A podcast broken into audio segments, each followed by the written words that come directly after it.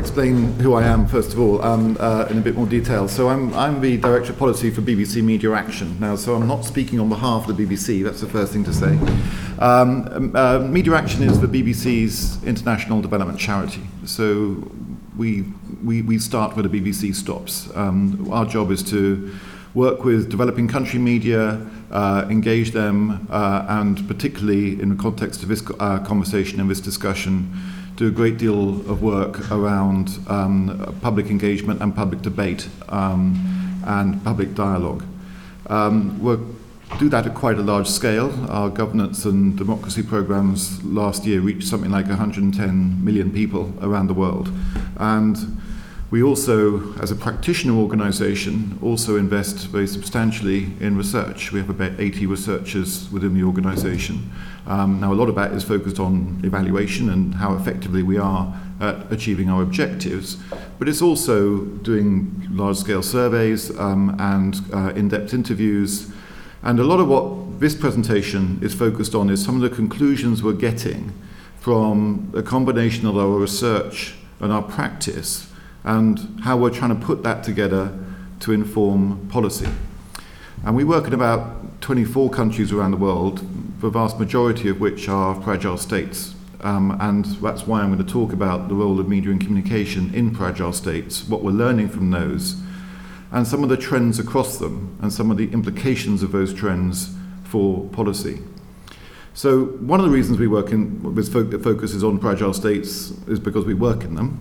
But another one is because fragile states are a major focus of development policy at the moment. Um, European Union spends about half its entire development budget on fragile states. DFID is focused particularly strongly on fragile states.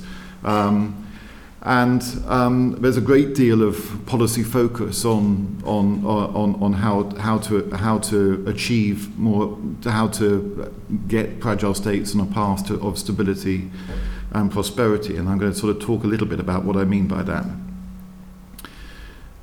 So, what is a fragile state in the conventional definition? Well, the OECD defines it as a fragile region or state has weak capacity, um, weak capacity to carry out basic governance functions and lacks the ability to develop mutually constructive relations with society. Fragile states are also more vulnerable to internal or external shocks, such as economic crisis or natural disasters.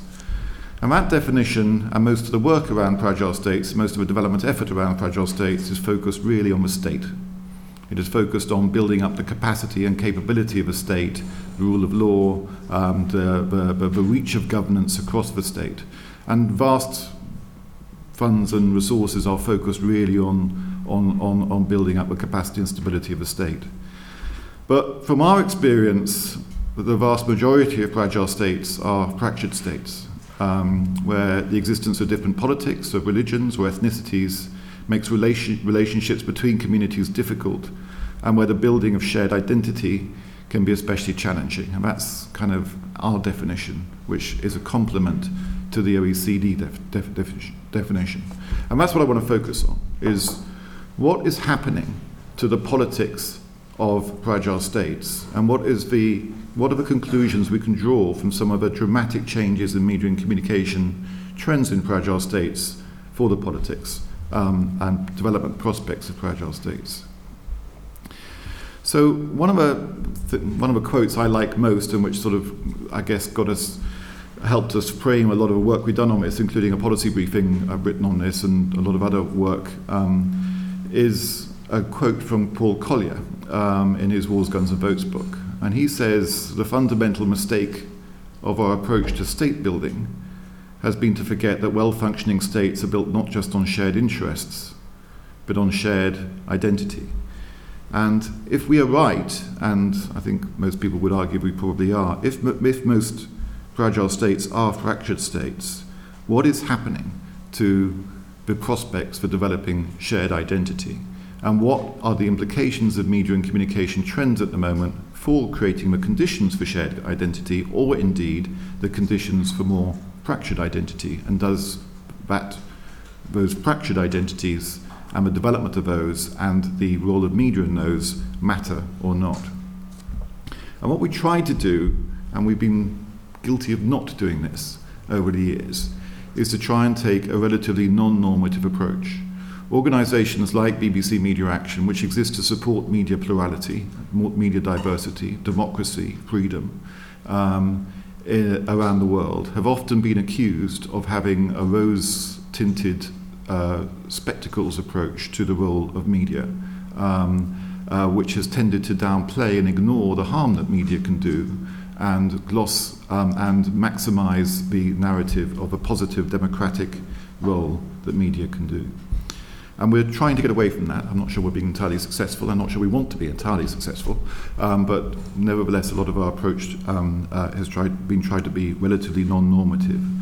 And a lot of our this presentation is based as a kind of sort of extremely crystallized version um, or, or, summary of, of work we've done quite, in quite some detail now, particularly in four countries um, uh, in Kenya, in Somalia, in Afghanistan, and in Iraq, and also more recently in Pakistan for that matter. And so I just want to suggest there's six trends which are going on in the media which cut across most fractured, fragile states. Um, and most of these won't be a surprise, but nevertheless, I want to go through them anyway. Um, now, I don't pretend for a moment that these are universal. Um, the idea of comparing media systems in Eritrea and Burma and Pakistan and Afghanistan um, and Somalia and Kenya and so on is on one level ludicrous. Um, these are such massively difficult political, social, and economic contexts, but in some ways this is ludicrous. But to some degree, there is some commonality which I think we can point to across most fragile uh, and fractured states. The first is the obvious one um, is a massive explosion in access to information. Um, and most of that, but not all of that, is down to this massive spread of mobile telephony. And mobile phone use has mushroomed in nearly all fragile states, growing almost sixfold in five years, from 7% of the population in 2005 to 40% in 2010, which is the latest figures we could get on fragile states specifically. That came from the OECD. And I just think that's worth bearing in mind in development terms, is that in the last 10 years, and actually particularly in the last five years, the communication environment has completely been transformed. I've been working in media and communication issues and development for 30, 35 years, and the rate of change and access to information in the last five years has been uh, astonishing. Two years, three years. Access to information is obvious. Um, as we've just been hearing, and I won't touch on it very much, the appropriation of media by people with the ability to organize, form new networks, and forge new or reinforce old identities has also massively um, changed. And yes, we see most of that, the narrative and research on that in Arab revolution countries, but it's absolutely the case in many of the other um, countries in which we work as well. So explosion access to information, appropriation of media by appropriation of media by people. And then there's a fragmentation of media environments. There's a lot more media. There's not just a lot more access to information, there's an awful lot more media. There's a lot more media actors um, around the world. In Afghanistan, for example, television and radio numbers, stations, have expanded by about 20% a year from 2006 onwards. Uh, and by um, uh, and, uh, and last year, I think there was something like 100 terrestrial television stations and 200 FM stations. Um, and the problem in Afghanistan now is the broadcast spectrum is completely saturated. Um, um, you can't actually get any more um, radio stations on the air, in, particularly in some of the urban centres. So there's more media, um, and that's important, I think. I think it's not just that we, we're used to liberalisation in media, but the number of media continue to explode um, very rapidly. And alongside that, there's been a fracturing of media. Um, so there's fragmentation, but it's also been fracturing. So that media has increasingly worked to serve particular uh, communities, um, uh, ethnic, linguistic, re, uh, religious, um, political, factional. Um, we're seeing sometimes that that's an economic process, and I'll come back to that, and sometimes it's a political process. But media serving particular constituencies within countries is an increasingly a characteristic of media landscapes that we're looking at in most of the countries in which we're, uh, we're working. And alongside that is an increasing co option of media by political, religious, ethnic, and other factional interests. And the incentives for political actors and factional actors to own their own media, to influence it, to intimidate it, to buy it up, um, is growing. And we are seeing that they are reaping political rewards um, by doing that, and that we are deeply concerned about the degree to which once relatively independent, com- often commercial, relatively self sustaining media is now falling into the hands of particular factional um, actors, and I'll come back to that too. And across all that, as we talked about, are increasingly young, educated citizenries, um, and, um, and I won't go into that in any, any detail. And the bottom line of all this is that our feeling is that a series of political trends, economic trends, and technological trends are coinciding in different states to create very different political effects and political dispensations. And that's what I want to talk about now is about how all that is perhaps working its way through. So, first of all, let's start with a country like Kenya.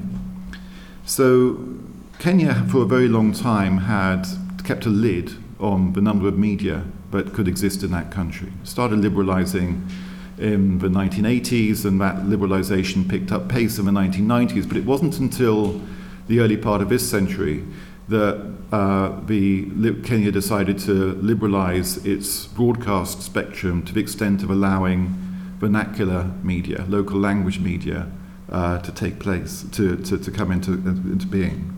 And a major reason they did that, having resisted it for so long, was from pressure from advertisers and from companies. Um, in the early in the 2000s, um, uh, Kenya was undergoing an economic boom, and a lot of um, uh, advertisers felt that the, the, the, advertising market was becoming saturated on a mainstream Swahili and English language media. So they were putting pressure to say, we want to expand into rural areas, we need to be able to reach those rural areas in people's own language, we want to have platforms for, do- for, for doing that. And so what happened was that suddenly you had, quite rapidly, in a slightly disorganized way, uh, an opening up of media into Kalenjin, into Luo, um, in, uh, um, into many of, the, of, of the vernacular languages of Kenya. Um, and because it was largely down to advertising that was driving that process, that um, a lot of the people hired to be the kind of on the stations to, to run the talk shows and the discussion programs and the DJs were comics and models and entertainers. People know personalities known um, to, to their public. And what then happened was an explosion of anger. Because for 40 years, those communities had felt that they had never had the, the potential to voice their long held grievances um, in their own language, in their own way, to their own community. And so, actually, quite quickly, the dynamics of the of, of the content of those of those of, of, of those um, uh, of those stations became characterized by really quite tense and hostile content, which saw its um, epitome around the 2007-8 elections. Um, and what happened there was that there was just a complete inability of a kind of talk show host DJs to manage an extraordinarily difficult conversation. And that led quite often, we found in the research that we did, to um, uh, what has been relatively well documented and where one of the journalists is, is now at the International Criminal Court fa- facing trial, um, uh, a fueling of hate. Now, the point of all that is to suggest that this is, this is not Rwanda. This is completely different from Rwanda, where there was a kind of appropriation of media, real Killeen, by a genocidal machine for the purpose of, of, of, of genocide.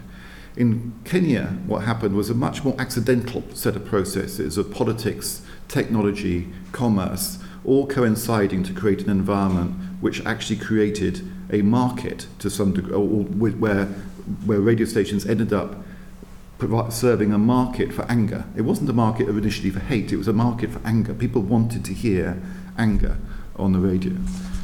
And I could go on about Kenya, I haven't got time to do that, but just very, very, in a, in a nutshell, we're quite worried about Kenya now is because actually in the last election, there was kind of whole rebounding from that and a sense that actually no no anger could be heard on the radio or on television or in the newspapers, and that one of the research briefings we've done recently, where several people, Kenyans, have said that we're really worried that there's been a kind of peace lobotomy in the country, where that reaction has now turned into a kind of all media acting together to create a cosmetic debate rather than a real debate. So that's just one example of how those things are all coming together, all those trends are coming together to create one outcome. I mean, if you look at Somalia, um, you could argue a completely opposite has happened. Is that after Siad Barre fell in the 1990s, there was a real market, there, there was a huge amount of um, extremely unsavory content on radio, where generally a lot of Somalis would argue um, that the radio really existed to praise and sing the virtues and communicate the agendas of different warlords in, uh, in the country. And when it became extremely factional and extremely divisive and extremely um, worrying in terms of what its actual um, implications were um, for that society.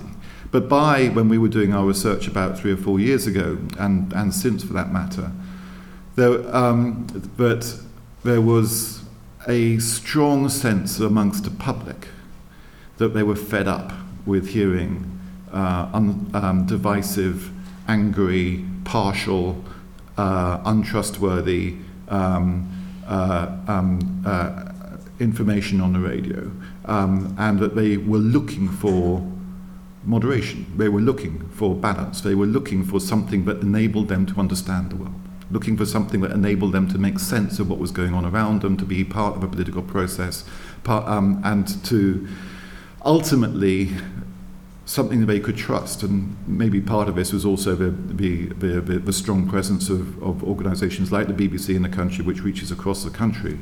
But there was no market. If you wanted to, ha- Al Shabaab had real troubles in, in, in, um, in, in Somalia because every time they intimidated or took over a radio station, it collapsed because the, the audience collapsed. There was no market for anger in Somalia, there was no market for moderation. Um, and so the most successful radio stations in Somalia are arguably those which cover multi- uh, a, uh, uh, a, a variety of perspectives. And so this is all very top level and somewhat simplistic, and we've got a lot more detail about this. And finally, I'll talk about Afghanistan, where I would argue that the, the opposite to Somalia, again, is happening, where actually in a process of te- a decade, there was no media um, in 2001 in, in Afghanistan. There were no journalists, there were no, nothing at all. And by last year, there were 10,000 people working in the media industry in Afghanistan in an extremely vibrant, plural, not certainly not free, but increasingly democratic and increasingly effective and trusted um, media and communication environment. I've already read out some of the statistics around that. And that that's been an astonishing story. It's been one of a few success stories, arguably, around, um, around media in, um, uh, uh, around the transition in Afghanistan. Um, and there's a real legacy to be built on there. But the problem is that the, in Afghanistan, the advertising market in the country, and people disagree with this, but our estimates are maybe 20 or 30 million dollars a year. And that's nothing like enough to sustain a media that's been largely created by either external private investment or very largely by external donor investment. And donors are now pulling out and retrenching. And so the, the, the, that, that media diversity and plurality and, and dynamism is almost certainly going to shrink. And two things will happen. One of them perhaps has to happen. And the first is that media will consolidate. It will, it will get smaller. There will be smaller numbers of groups and actors and that problem of spectrum saturation perhaps won't be there anymore. But the second problem is it will fall into the hands of those who are prepared to pay for it.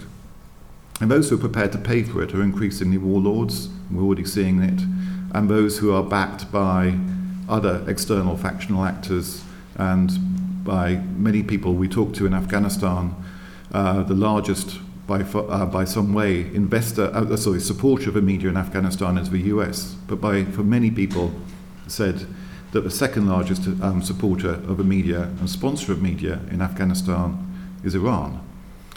And so the future of Afghanistan media looks quite grim because it suggests a much more factional um, uh, set of circumstances um, and a much more factional media. And so these market, these, be, all these trends are playing out in different ways, sometimes in very deeply worrying ways, sometimes in very positive ways, but there is a picture of fragmentation and fracturing.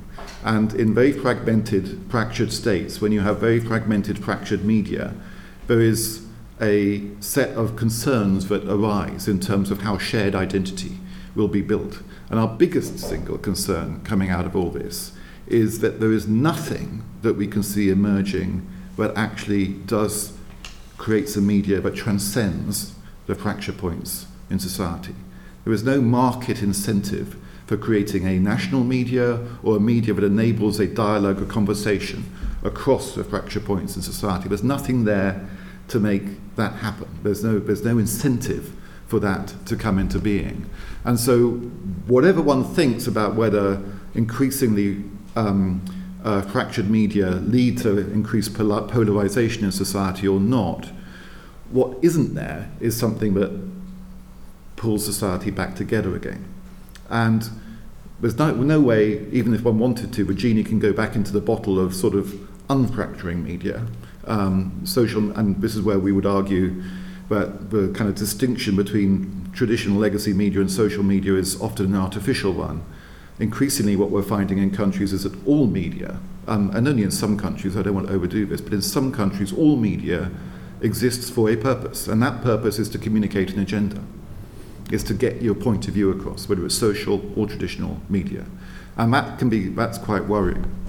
And so that's the final thing, is the, the worry is that there's nothing that cuts across these um, fracture points in society.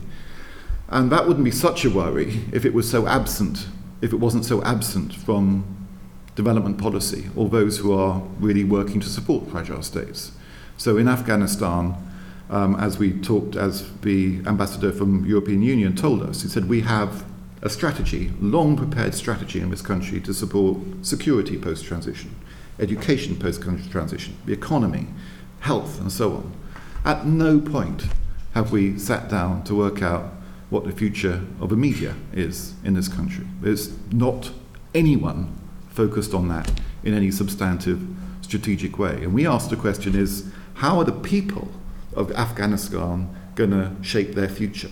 Where is their common identity, their common future, um, uh, their common destiny going to be shaped from within themselves, not just by their elites, if they've got no platform for a trusted national public conversation. We don't know where that's going to come from. So we're quite worried about this, um, and we don't quite know how it's going to be resolved.